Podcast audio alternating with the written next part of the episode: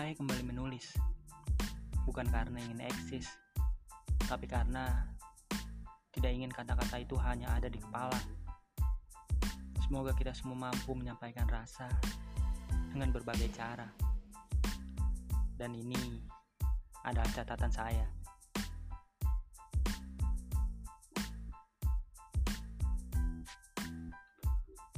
Bumi dan sisinya sedang gaduh dan saling tuduh. Bukannya introspeksi atas segala yang sedang terjadi, ini malah saling curiga antara manusia. Malah ada yang memanfaatkan situasi demi pundi rupiah di atas derita manusia lainnya. Memang wabah sedang melanda, para petugas medis pun sedang bertaruh nyawa. Tapi toh para manusia lainnya kenapa tidak bisa mendengarkan instruksi para ahli untuk tetap di rumah? Banyak dari mereka yang fanatik buta dengan agama selalu berdalih mati hanya di tangan sang Tuhan. Seolah-olah mereka menantang wabah dengan ilmu agama yang sebenarnya belum mereka kuasai sepenuhnya. Ada juga yang berpikiran modern tapi malah sibuk cepat-cepat menimbun kebutuhannya. Katanya, untuk pembekalan diri sebelum memburuknya situasi.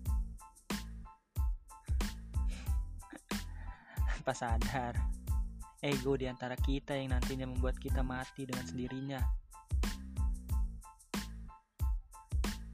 Dan akhir-akhir ini, banyak yang mendadak menjadi dokter. Memfonis tanpa periksa mendiagnosa tanpa tahu ilmunya. Dan juga belakangan ini melihat media massa justru malah membuat tangan tak henti mengelus dada. Para pejuang medis mulai berguguran. Para kaum buruh dan pekerja harian mulai bingung tentang perut dan keuangan. Dan lagi, para elit mulai unjuk kepentingan.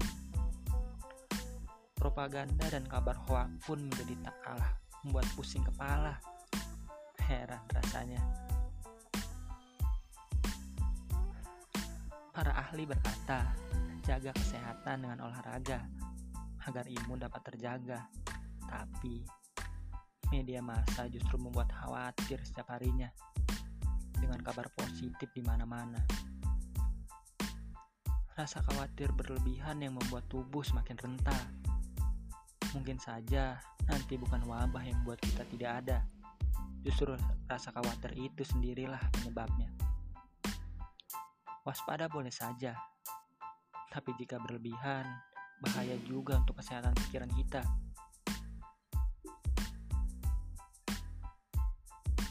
Sebuah musibah tentu ada hikmah, dan Tuhan pun pernah berkata, Ia tidak akan memberikan cobaan di luar kemampuan batas hambanya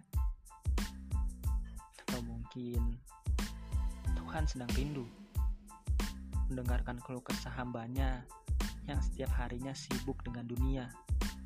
Makanya saat ini Tuhan memberikan banyak waktu dengan di rumah saja. Sudahlah, jangan terlalu khawatir berlebihan juga.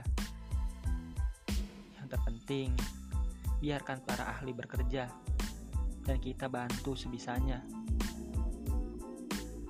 Jika tidak bisa bantu dengan tenaga, bisa salurkan dengan uang yang kita punya.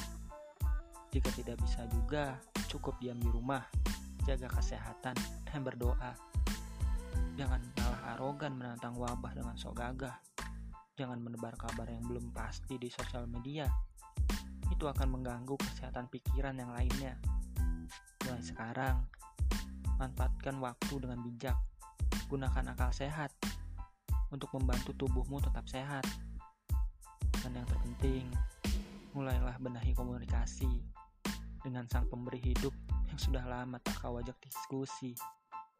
Semoga kita tetap sehat, agar yang lain tetap sehat juga. Jaga diri, dan tetap berpikir jernih.